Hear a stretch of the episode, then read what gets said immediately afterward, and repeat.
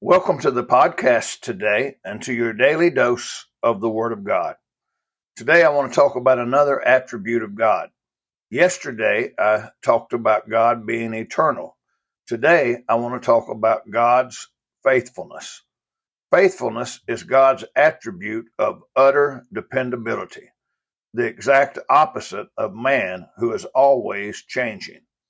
God's faithfulness means that because He is truth, what he says is certain. That means he is 100% reliable 100% of the time. Wow. He does not fail, forget, falter, change, or disappoint. In the words of Lewis Sperry Chafer, he said, He not only advances and confirms that which is true, but in faithfulness aids by his promises and executes every threat or warning he has made. God says what he means and means what he says, and therefore does everything he says he will do. Thank God for his faithfulness. Mankind is not faithful. We may try to be faithful, but there are times when we cannot do everything that we say we can do. God is faithful every time and all the time. Let me give you some verses today that teach us that God is faithful.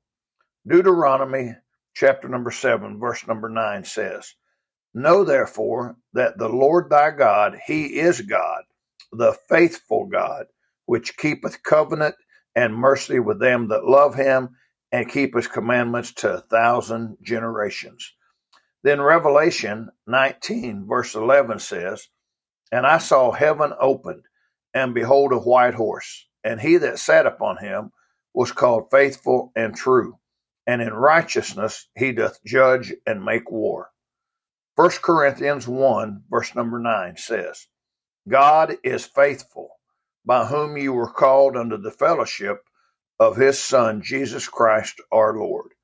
1 Thessalonians 5:24 says, Faithful is he that calleth you, who also will do it.